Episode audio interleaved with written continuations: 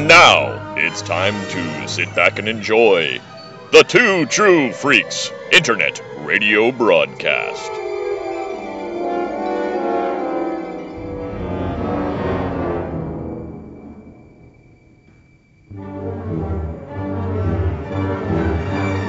Disenfranchised by the modern comics industry, producer Paul Spataro, Doctor Bill Robinson, and Scott H. Gardner now ply the time stream in a never-ending quest to rediscover and reconnect with that unique brand of fun and excitement that can only truly be found in good old-fashioned, randomly selected comic book back issues. Journey with them now. Back, back to the bins. Hello, everybody, and welcome to Back to the Bins. I'm Paul Spataro, and I am not joined this week by Doctor Bill Robinson and Scott Gardner. Instead, we are doing part two of a crossover between the Fire and Water Network and Back to the Bins, or the Fire and Water Podcast and Back to the Bins. If you have not yet listened, please pause this, go download the most recent episode of the Fire and Water Podcast, listen to the first part, and then come back. We'll wait for you. I'm here today with my friends Rob Kelly. Hey, Paul. Hey, Rob. How are you? I'm doing great, and I'm very impressed that you got the intro on the first take. Shag, might be something to shoot for. Hate, hate you with every fiber of my being. Hello, Paul. I'm so glad to be podcasting with a professional for once. As you can hear, the irredeemable Shag is with us today. I am back, folks. They couldn't keep me away. I was here for the Marvel Team-Up episode with the White Rabbit and the Frogman. I, we all... commonly acknowledged as the greatest single comic in American history. Uh, and now I'm here again because Paul has blackmail material on me. Every time that episode comes up, all I can think about is you talking about how hot the White Rabbit was. Smoking hot. Smoking hot. It was formative in my youth, okay? Let's just leave it at that. Shag, you were thirty-six. Not true. I bought it off the shelf, damn it. So in the previous episode, we covered Aquaman number fifty-six from, what was the date on that? It was uh, January the cover nineteen seventy-one. Date, and the cover date was April of seventy-one. Now we're covering Submariner number seventy-two, which the cover date is September of nineteen seventy-four. Ironically, uh, Aquaman was canceled following number fifty-six, and Submariner was canceled following number seventy-two. this this this crossover was the death knell for both character, both books. Steve Skeates is the Ted McGinley of uh, aquatic superhero comics. Right. so so uh, Submariner jumped the shark, so to speak. So given this is a crossover between two different major companies and ended both books, let's just hope that both of our shows survive this crossover. Yeah, really. So, again, we're looking at Submariner number seventy-two. Again, cover dated September of nineteen seventy-four. Uh, if I can be pedantic, because comic book fans are nothing if not that, it is the savage Submariner, sir. It is. And there, there were different titles that came over the years for the Submariner. This was the savage one. Uh, the cover is by John Romita and inked by Mike Esposito. And it shows the Submariner down on one knee, apparently having just kind of taken a beating. There's two guys laying in the foreground on a pier in front of him. And while he's kind of recovering and he's got his costume all ripped that he, uh, you know, he was through a battle, and one of, one of the unconscious men, unconscious men has a hook in his hand. And from behind him, the slime thing is coming up. Uh, and it says, this is your, this is it, Namor, your final defeat beneath the talons of the slime thing. Interestingly, since the slime thing never actually speaks uh, in the book. And Namor is thinking, I must rise to face my monstrous foe, or two worlds are doomed, the surface world and Atlantis. And I wonder if that's a little irony there. Uh, the surface world, you know, two worlds are doomed, if he's going into a little bit of the uh, fact that this is a crossover with the uh, D C universe. Hmm, could be. I think you might. I think you're digging a little too deep there, but I like the idea, though. I probably am, but uh, yeah, this was in an era where they were putting word bubbles on covers, which is not something that survived too long after this. Uh, what do you guys think of the cover? You want to go first, Rob? Um, yeah, I, I would rate this as Jaws two. Um, that's how. I, oh wait, I'm sorry. That's it. Different show, Paul. I apologize. Wrong show. uh, yeah, no, wrong show. Uh, no, I love this cover. I have said many times, I think in terms of covers, Marvel ruled the roost in the seventies. I think Marvel covers in the seventies are unparalleled in how exciting they are. They're just so, I mean, they're they're overstuffed. As you can see here, this thing has four word balloons, uh, plus the title, plus the adjective. Marvel love their adjectives. Amazing, uncanny, incredible. Uh, I guess irredeemable. I guess the nifty Namor didn't have the same pull to it. Uh, it's even got the, the great cover corner symbol. I just it, the colors are great. I love the blood red sky. It's just I don't know. These things are just so fun to look at. So I love this cover. I, I'm gonna have to echo a lot of what Rob says, and that hurts me to do so. But it is it, fun is the right word. It, it and I am a sucker for word balloons on covers. I love them, as ridiculous as they are, and how much they break up the art. I don't care. They're just so exciting. I love how the slime thing has its own font. Um, I did a quick Google here. Swamp Thing had already been established, so I'm wondering if they're trying to play off the popularity of Swamp Thing by using this on the cover. I but, believe Man Thing had also been uh, oh yeah, good established point. Yeah, by well, this time. Well, they came out like the same month, didn't they? Or a month apart, yeah. So yeah, something like that. I I love Namor's costume at this point, too. I, I don't know if it's officially called the shark skin suit. That's what I've always known it as, uh, the black costume with uh, the wings and stuff like that. I just think it looks absolutely slick. So it, there, there's just a dynamic feel to it, too. The monster coming out of the water, the, the water's dripping off of him, uh, you know, sort of simulating motion lines. He's got the hand right over his head like he's about to crush his skull. And Namor's like, ah, I just can't get up sort of thing. It's so much fun. And and the... The cherry on top is the hook. The guy laying on the ground unconscious with the hook in between his fingers, which just cracks me up. Which is what makes me... I'm thinking that's how Submariner's uniform got ripped. Oh, that makes sense. Okay. Uh, you know, in, in the uh, first part of this uh, crossover, we talked about how Jim Aparo is Rob's favorite artist of all time. Uh, my favorite artist of all time was John Romita Senior Oh. So we're, we're, in, we're in, in my uh, sweet spot right now, for sure, with this cover. It can't be John Romita. Well, he, that's, you know, basically when Kirby left, he kind of took over the Marvel art. He became the art director, and everybody, it kind of shifted from the house style being Kirby to the house style being Romita. Oh, yeah. I'd agree with that. Absolutely. And I would I would say even more so Romita, because Romita's work was all the stuff on the merchandise. Now, you really didn't get a lot of Kirby stuff on the merchandise. It's all the stuff in the seventies. That's all Romita. Yeah. And the covers that you were talking about were mostly Romita and Gil Kane.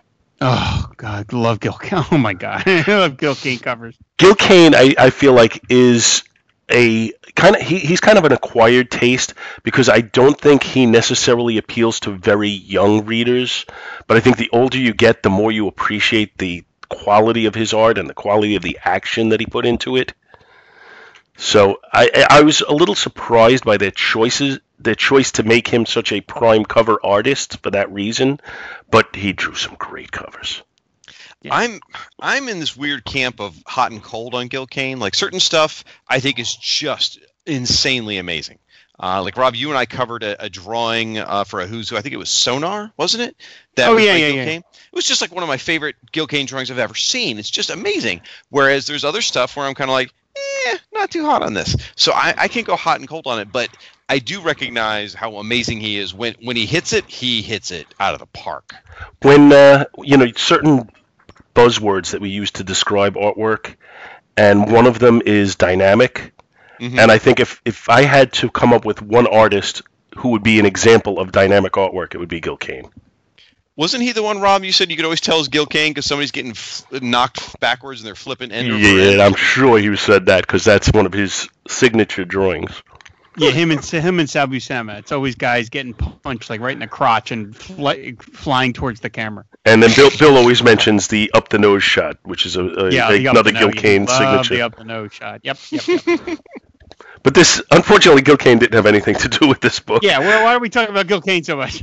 Because he was great, but that's besides the point. This book was written by Steve Skeates, penciled by Dan Adkins, inked by Vince Colletta, colored by Linda Lessman, lettered by Artie Simek, edited by Roy Thomas. Uh, the title of the story is From the Void It Came.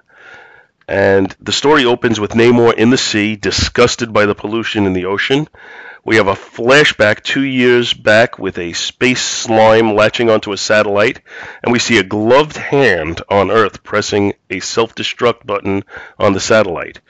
the, or hmm. for the satellite. The text tells us that the identity of the owner of that hand need not concern us. For anybody who's listening, that's Aquaman. Well, at, at least it's Aquaman's fingers. We can we can t- attest to that. Wrong, wrongly colored, but yes. So wreckage from the sat- satellite falls to the sea, including the slime. At the bottom of the sea, we see the slime develop into a humanoid form with Luke Cage's tiara on its head, and it takes two years to fully develop, uh, and then uh, it starts to head for the land. So we cut to Namor sitting on the dock of a bay, watching the tide roll away, and he's confronted by a dude that tells him to scramola. He gives Namor the, a boot to the face, and we're actually given a quote by Adolf Hitler. I kid you not. Yeah, we're going to talk about that in a minute. While this is going on, the slime creature slowly makes its way to the dock. The fight spills into the water, and the creature follows. The creature then attacks Namor, and the two engage in a battle. Uh, Namor has him on the ropes, but the creature shows a heretofore unseen power and uses its fleshbulb eyes to blind Namor. Namor blindly tackles it, and it feels pain. Not liking that sensation, it separates its head from its body and sco- soars skyward. Yeah. Namor wallows in self-pity at his blindness and then feels remorse for not trying to understand the creature, and somehow his sight is returned at that point. At this, Namor returns to Atlantis, where the people have fallen, and Namor understands that he has learned a lesson that will live with him forever. And this was a very special last last issue of a series. Uh, he went on after this to be in uh, Supervillain Team-Up with, oh, so with, good. with Doctor Doom. So it, it wasn't, you know, it wasn't that we didn't see Namor after this, but uh, this, you know, this was one of the series that came when Marvel finally got the ability to print more books, mm. and they, they they took the split books and started new series with all of them. I guess the one that lasted the least amount of time would have been Nick Fury, or or Doctor Strange, actually. Then Nick mm. Fury, and then Submariner. Because the other series all lasted quite some time. We had the Hulk, we had Captain America, we had Iron Man. It's funny, you know, Doctor Strange is just one of those that you, you don't think about being canceled. You know, it's, it just seems like he's always been around. But no, he's, he's had a struggled history as well. Good point. Mm-hmm. So, I mean, Submariner went seventy-two issues. That's not a bad run, but uh, it was it was definitely, uh, there were a lot of ups and downs during that run. Three less than Aquaman, just saying. So, what do you guys what what do you guys think of this story and the connection with the the first story that we read? Well, I, I'm going to let Rob talk, but I, I just want to point out one thing. It took two or so years for this creature to coalesce at the bottom of the ocean, uh, or the bottom of the bay, which we talked about on the first part of this crossover, which is pretty much how this crossover event between Two True Freaks and Fire and Water Podcast happened as well, because we had this idea three years ago to get together and discuss these books, and it took that long for it to finally happen. So in some ways, we're kind of like the slime thing. Uh, I'm not going to argue that point. Uh, yeah, I mean, I, I enjoy this story. Um, I appreciate the fact that Steve Skeates is able to modulate his way of telling his story to fit whatever company he's working for, because the Aquaman story is, I would argue, much more plot-driven. Uh, it's much more this happens, then that happens, and then that causes this other thing to happen, and then boom, boom, boom, boom, boom. And I would say this Namor story, Submariner story, is much more about the mood of the characters affecting their behavior. And that was kind of the Marvel style. That was, you know, this this story features Namor as this sort of tortured soul. I mean, he's hanging out on the dock and he's just got his head down and he's all kind of sad. And the reason this whole trouble starts is because you have these two kind of guys that are just kind of hanging out at the dock. I don't know what that's about. Uh, and one of them just hates Submariner because he's like a fish man.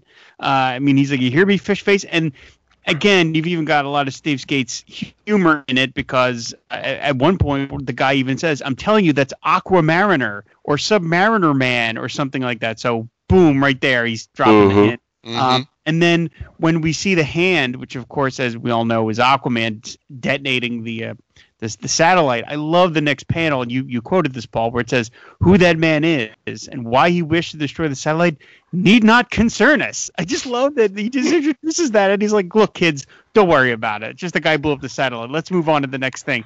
It's just Steve Skeates having a lot of fun, and I appreciate that. But again, this is a much more moody, character-driven piece, and I wouldn't necessarily imagine the story being done if Aquaman had been the star. I think this is fits Namor's personality a lot more, and that's again that's the talent of of Skeates, that he could sort of fit his style to whatever company he was working for. That's really interesting. I hadn't thought of it that way, and it makes a lot more sense, because I, I I didn't struggle with this comic, but it, it does feel very, very different from the Aquaman, and I couldn't put my finger on it, and I think you you nailed it there. Now, there were a couple things in the story itself which I did kind of left me pondering. Like um, one site I had read talked about the two guys who wanted to pick a fight with with, with Namor, that what Skeates was trying to go for pot- potentially was this whole feeling of intolerance, how people aren't willing to accept people that are different, because that's what they're really going on about. And in fact, if you read the char- these two buddies as you go through it, there's even potentially a suggestion that they're they're gay. And so it may have been some sort of commentary on people being intolerant of, uh, you know, homophobic and things like that. So that may have been an underlying piece in the story. I, you know, no one can validate that, obviously, because Skeates is no longer with us. But that's an interesting. Yes, he thing. is. Whoa, whoa, whoa, whoa, whoa. Yes, what? he is. Yes, Steve oh, Skeates is still around. Yes. Well, then that's. I'm and now we'll need to ask him that. And maybe we could. I Steve, Steve is still with us. Yes. I, I apologize to Steve. I did not know that. I. Anyway, I was convinced he was something had happened to him. Okay, um, uh, lost my train of thought. So then the other thing that I want to address is when Namor goes blind. I remember the first time I read this comic three years ago for this podcast, I thought the whole going blind was a weird plot point. I was like, why is this in here? You know, I don't really see it. And then I read it again this time. I do get some of the, the themes of why it's there now. But if you look at the art and you look at the story, I'm almost wondering if it's not in the pencils at all. And it's just in the script. Like there's clearly a, a page where he something happens, like he gets a, you know, something happens to his eyes for one or two panels. But then the rest of the book, there's really no indicator that he's blind at any point in the rest of the book. So it almost made me wonder if it really existed just in the script. I don't know if you guys can flip through the pages and see what I'm talking about. There's there's no real hint about his blindness. Yeah, well, yeah, he just attacks the creature, even though he's even though he's blind, he just goes after him anyway. Yeah, I mean, it, you could kind of interpret it one way or the other from the artwork, but you know, there is kind of this this, this shot where he's down on one knee and he's kind of genuflecting, uh, and then the next one where he's standing and he's, you know, like had an epiphany of some sort. So I think the artwork does kind of fit the fact that his vision came back at that point. Okay. Uh, I, I I was reading it differently, like as far as what the art might represent. Like I just saw it as him being more solemn and sad and then standing up proudly like he's going to go forward. Like maybe that's what the artist was going for. But I, I guess I could see what you're saying, that that may be representative of with the blindness. Yeah. I mean, the way the script is written with him down kneeling, he's regretting that he didn't try to understand the creature. I mean, he says, if only I had tried to understand the creature, maybe then I'd still be able to see. Mm, okay. So uh, what do you guys think of the artwork in here? Because I have kind of mixed feelings about it. There's some aspects of it I like and some things that I don't like. And I'm curious what you think. Uh, I'd be curious what somebody who went to Joe Kubik's school would think about it. Well, then let me tell you. Oh, wait, that wasn't me. Did Wait, did Rob go to Joe Kubik? Because I've never heard that before. I didn't even bring it up, guys. I just want that on the record. I did not bring this one up. Um, yeah, I mean, look, obviously any book that is com- being compared to a book drawn by Jim Aparo is going to be lesser in my eyes. Uh, and I like Dan Adkins as an artist. Unfortunately, he is paired with Vince Colletta. Uh, and uh, Vince Colletta's stuff just to me is horribly stiff and just doesn't feature anything of any real fluidity, uh, no pun intended.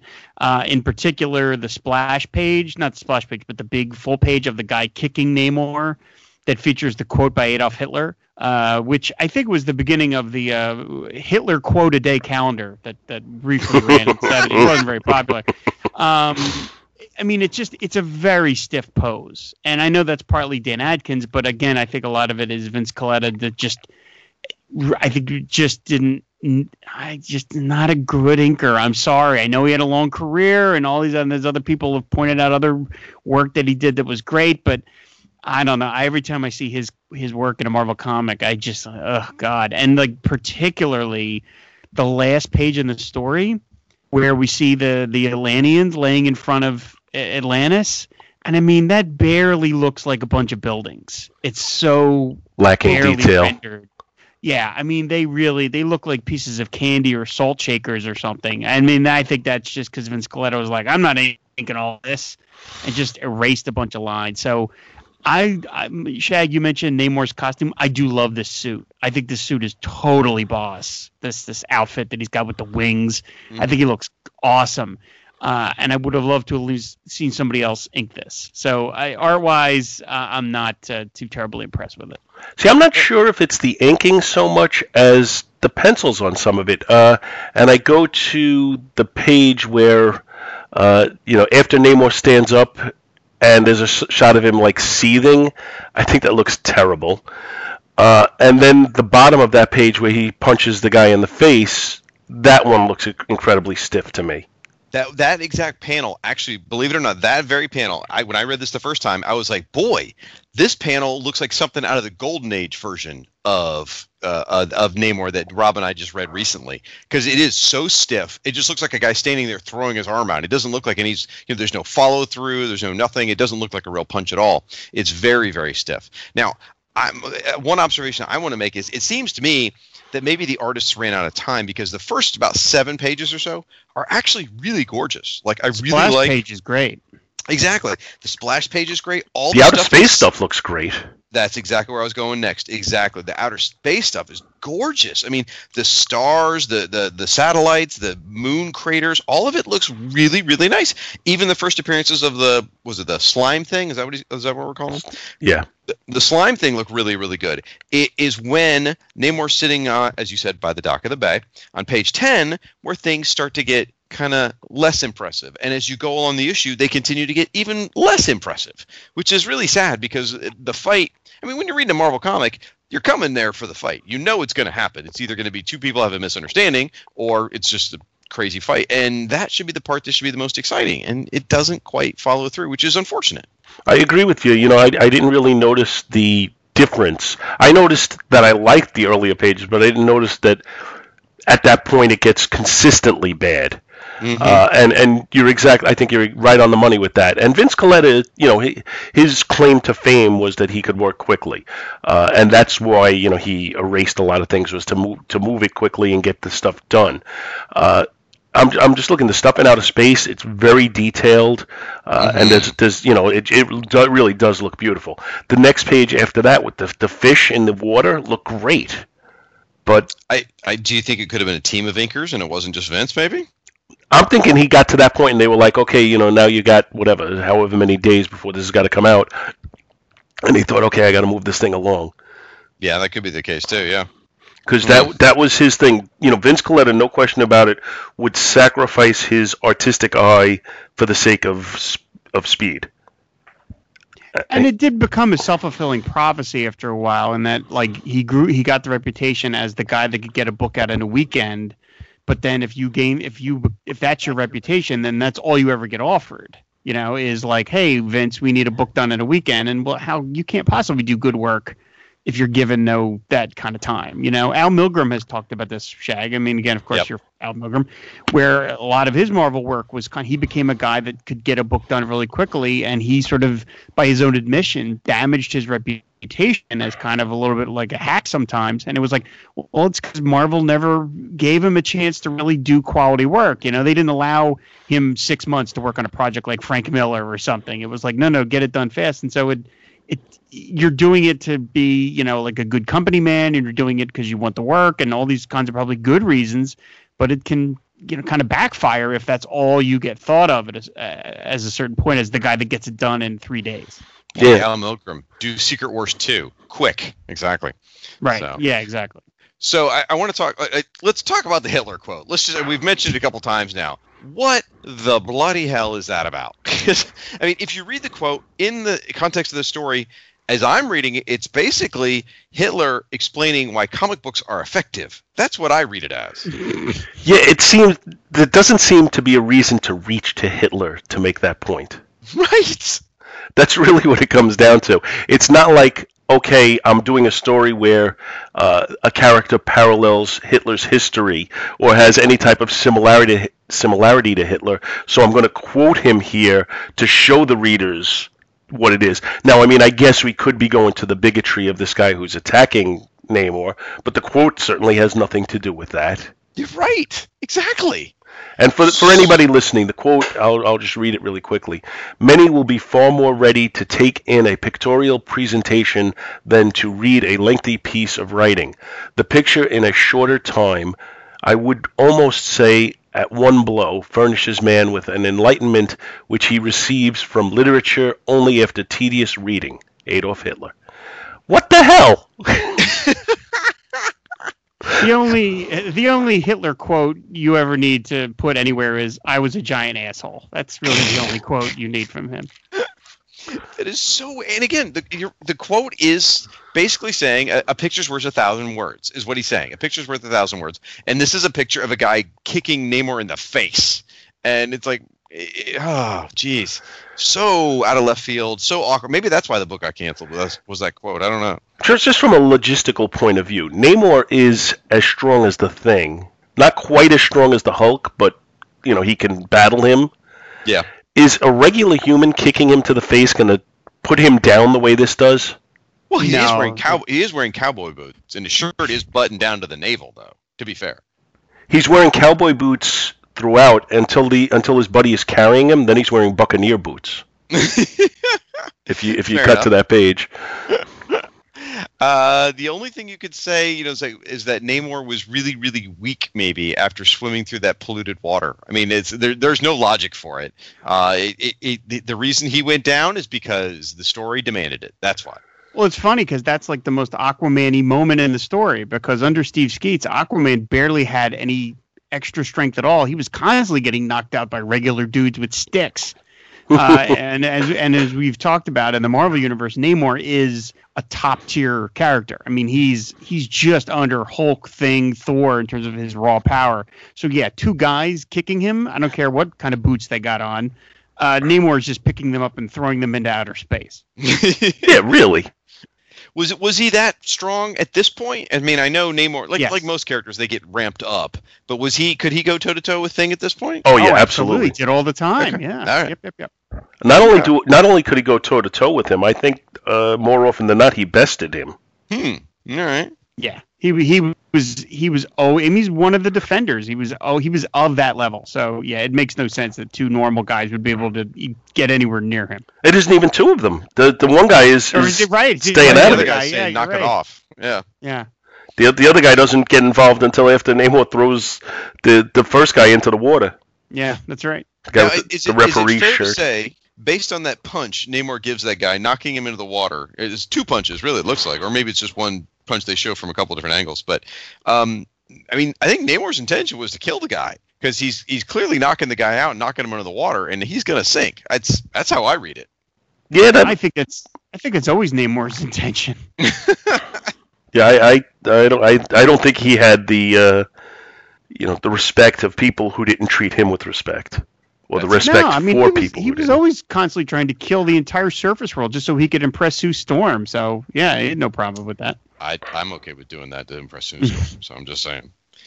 So in the slime thing, I started thinking about this too. You know, really, I feel bad for the slime thing. He's sort of the victim in all this because he was just coming up to the surface. Uh, I. I You know, and he didn't start the fight. They all basically fall into him, knock him into the water, and that's what causes the slime thing to get into this fight. The slime thing had no intention of getting into this fight. It was just he was an innocent bystander. But now, maybe you guys can understand this better than me because I'm I'm simple. Uh, but how does the slime thing come to be, and what is that thing on his head? Uh, well, he is the little alien creature who is out in space. He's part of the satellite that explodes, so he comes crashing to Earth with bits of the satellite, And apparently, as he came to Earth, he decided that having a body was a good thing. They, they basically, it's what they say. And so the little cute headband is some mechanical device that he assembled from the satellite, which allows him to maintain a humanoid shape. So that could be an issue of its own. Right, yeah, basically. Because because they really, I don't think they really explain it well, but it takes them two years to formulate a body, which I think is just a byproduct of the fact that it took two years for Stephen Skeates to get back to the story. Yes, I think you're exactly right. I think you are exactly right, yep. Otherwise it would have taken a month. Or two months. Back then he was uh, Aquaman was bi-monthly, so it would have taken two months. I'm trying to flip through here to see if the creature had any motivation other than just survival. Um, I don't really... see again I, I don't other than coming up here and being of strength and power, I don't think he had an agenda. No, I don't think so either. And I mean I, I just feel it's not explained well enough. Uh, you know, the the thing where all of a sudden he blinds Namor with his flashbulb eyes. Right. Uh, and then somehow his head just goes off into the sky. Pops off. which which is like out of Ren and Stimpy. Jeez. But, uh, you know, I like, and then somehow when Namor feels remorse, the creature senses it and restores his eyesight through another power that we really didn't have any idea existed. Right.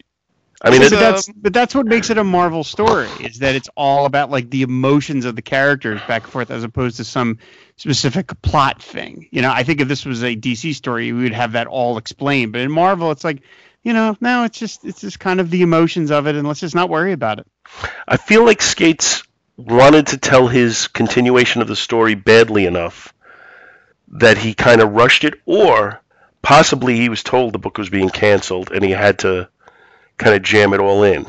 This story definitely seems to have a, a more of a finite ending, you know, maybe not a final issue, but it has a... It, It it it's, it's kind of that final panel is a little bit of kind of like a sum up of Namor, at least for the moment.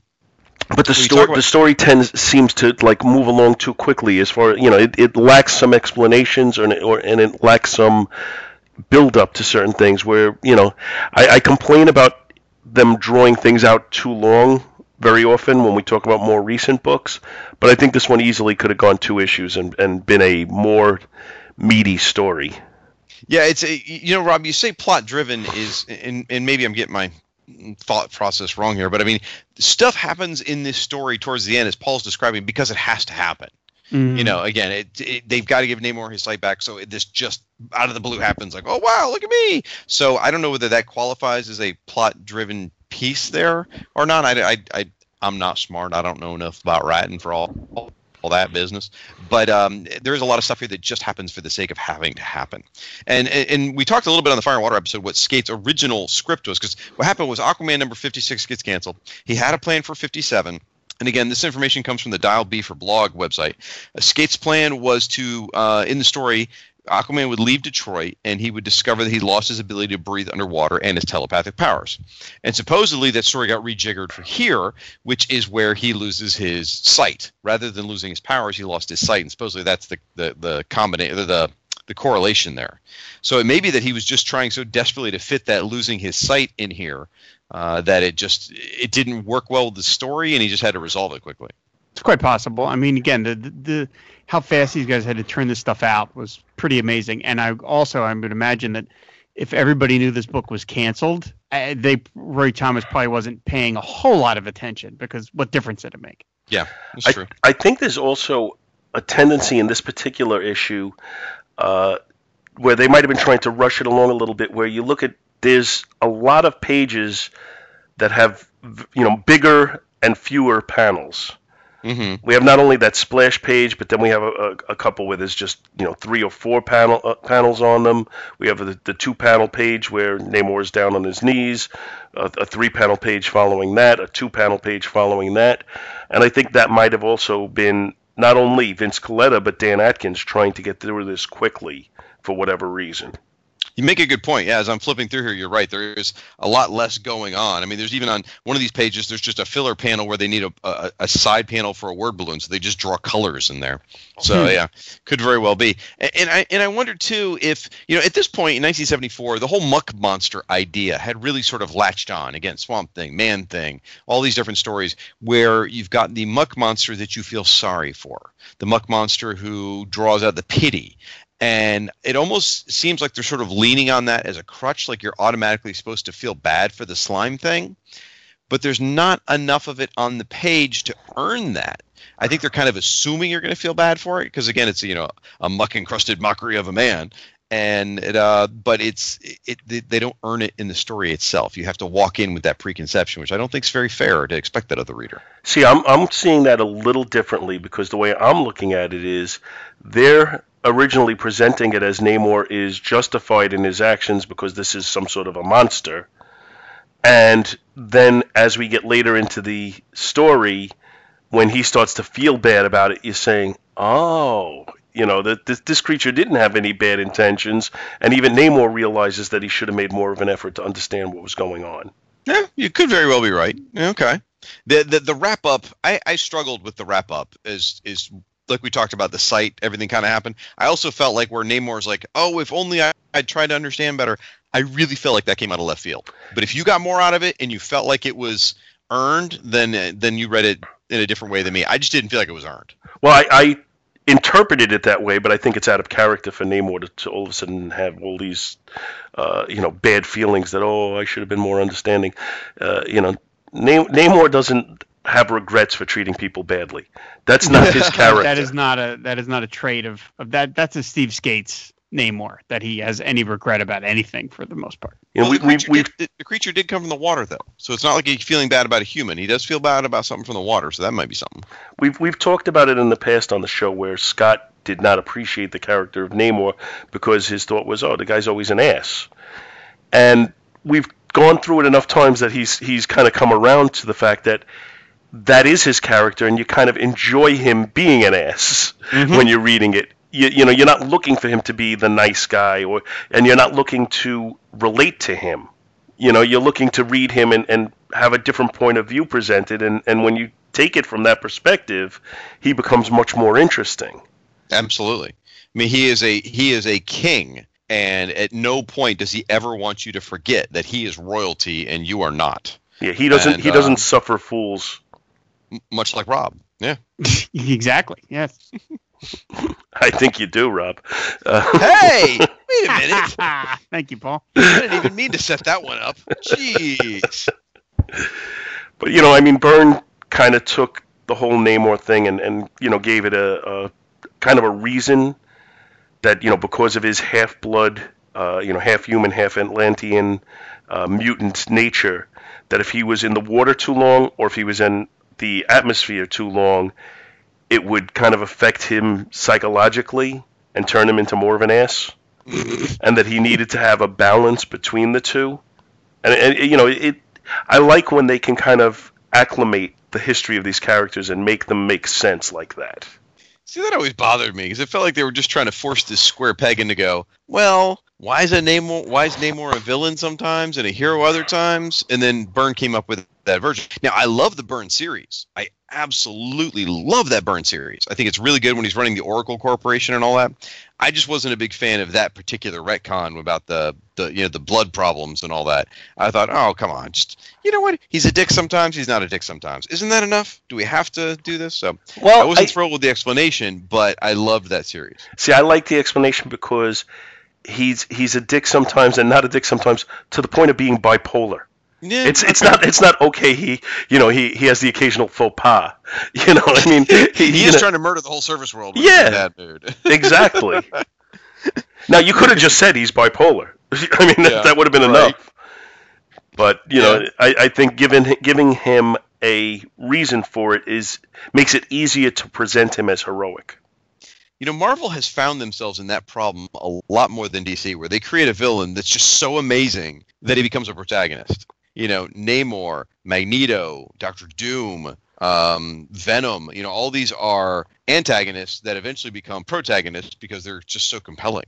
Punisher to a certain extent. Yeah, Punisher. That's a, yeah, no, that's absolutely a good. That's a, that's probably the best example. Gosh, he had four monthly titles at one point. I mean, come on. Yeah, I think the Punisher is the definition of anti-hero. Yeah, yeah. But you know, Nam- Namor occasionally fits that role. Okay, now on back to the bins. Unlike Fire and Water, we rate our books. We just like we just find things that we enjoy, and you guys have to like scrutinize it and give it grades and stuff. I feel like I'm in school when I'm on this show. Oh my gosh! Well, but you get to be the teacher. I don't think you want me educating the world. I like giving out F's. No, although I rarely do. I rarely do. I, I, I think for me to rate a book at any level as an F, it has to have like no redeeming qualities. Well, this book is certainly not irredeemable, sir, and I don't think you're going to give the cover an F because we've already talked about that one a bit. No, the cover. I'll I'll start off with the cover. Uh, I think it's really solid. I, I think it's very compelling, as we discussed earlier. And this is another one. And this was on the stands when I was a young kid, and I picked it up off the stands. Mm. So, uh, and I still have it in my collection. Uh, I'm going to give this a B plus. It's not quite iconic, but it's a really solid cover, and it's compelling. The interior art is schizophrenic, and I think you hit it on the head. The first few pages are really nice, and then after that it becomes stiff and lacking detail. Uh, so because of the last part of it, I, I, I can't give as much credit to the first few pages as I'd like to, and I'm going to give it a C minus. Uh, the story, you know, I'm going to give I'm going to give it a lot of props just for being fun and for being the crossover that it is, even though I would not have realized it if I hadn't been pointed in that direction. And I'm going to give the story a B plus, because I just think it's a hell of a lot of fun when you look at it from that perspective. So I'm going to give the book a just a, a regular B overall. All right. Rob, you want to go next or you want me to? Uh, sure, I can go. Um, cover-wise, I would give this... I don't know if I want to do pluses and minuses because I feel like it's just it's slicing the, the, the slicing a little too thin. I would give the cover a B. I think it's a, I, I think it's a really fun cover. It's not like one of the great Marvel covers of the seventies, but I think it's really good. The interior art, I would give a C just because it's... I'm sorry, it's Vince Colletta. I just can't... Ugh. Um, and the story, I, I, you know, I guess I'm cheating. I would put in the middle. Like, I think the story is better than the art, but it does it definitely has a little bit of too many gaps and just too many kind of weird little details where you're just kind of like, huh, what? Well, all right. I guess the, the head popped off. Okay, sure. um, so I, I would put the story in the middle as like a C plus, or if I want to be really kind, like a B minus. But I would think overall the best part about it is the cover and the fact that it does feature Aquaman in one panel. So what was the overall grade then? Oh, overall, I guess I would give um uh, C plus. Okay. All right. So so after you started off by saying you're not going to slice it so thin and give pluses know, and minuses, I, you gave two pluses. I, I, not just just saying. Completely well, you, lying. Well, on a five-point scale, you almost have to. You just you need yeah, that little wiggle yeah. room. You really do. That's true. Um, all right, so cover, I gave it a B. I think it's a I think it's a solid cover. It's not, as you guys said, the most iconic ever, but for early seventies, it's absolutely a blast. It's it's really fun. It's dynamic. It would definitely get me to pick it up off the shelves. Uh, the art interior, we've already talked it to death. Uh, I gave it a C minus. Um, I didn't want to give it a D, but I certainly didn't feel comfortable giving it a C, because a C to me means it's adequate. It's fine. Well, it's not fine, um, especially towards the end. So with a C minus. The story, not in love with the story entirely. So I, I ended up giving it a, a C plus. It, there, there's some there's some a lot of fun stuff in it, but towards the end, I, I the stuff I already talked about where I feel like it just kind of lost the thread. And now overall, I think my overall grade is actually higher than the sum of all the parts, because as a package, it's kind of fun. So I ended up giving it a B minus overall. I think it's a fun read. I feel like I'm better for having read it than not having read it. So uh, I enjoyed it. So I, I ended up giving it a B minus overall. What I got to say is that if I was unaware of the crossover, when I read this when I was, whatever, twelve years old, eleven years old, uh, I didn't get the enjoyment out of it that I do now knowing that it's the crossover. Right. Yeah. Yes. So, you know, my, my grade is, is boosted by that fact. And no, no question about it. So that's kind of it for uh, the Back to the Bins portion of our crossover. Why don't you tell everybody about your show, which they should have already downloaded and listened to. But uh, why don't you tell them about it anyway? Well, sure. It's the Aquaman and Firestorm and the Fire and Water podcast, because it makes perfect sense to podcast about those two characters together. Uh, Rob and I started the show a number of years ago, and it's it's become a lot of different things. It's a network now as well.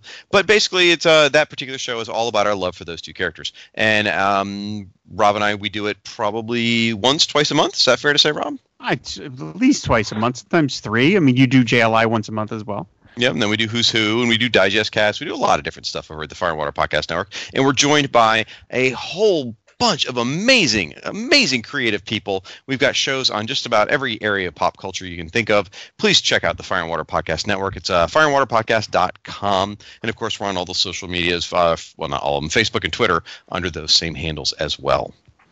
Cool. Thanks for joining me for this crossover, guys. I really enjoyed it, and uh, I always enjoy when we get a chance to talk to each other.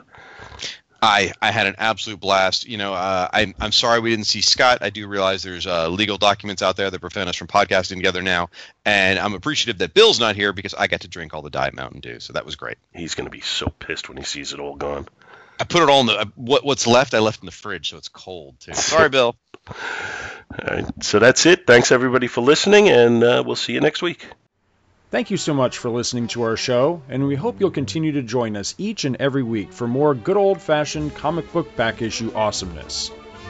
You can contact Back to the Bins to leave feedback, comments, questions, suggestions, and criticisms via email at bins at two true freaks dot com or by joining the Back to the Bins group on Facebook. Back to the Bins is a proud affiliate of the Two True Freaks Internet Radio Network, which you may find at w w w dot two true freaks dot com. Two True Freaks is a registered trademark of DiManzo Corp of Milan, Italy. All rights reserved. Please take a moment to stop by the two true freaks dot com site and check out their many other fine podcasts, won't you? Thanks, and we'll see you next week.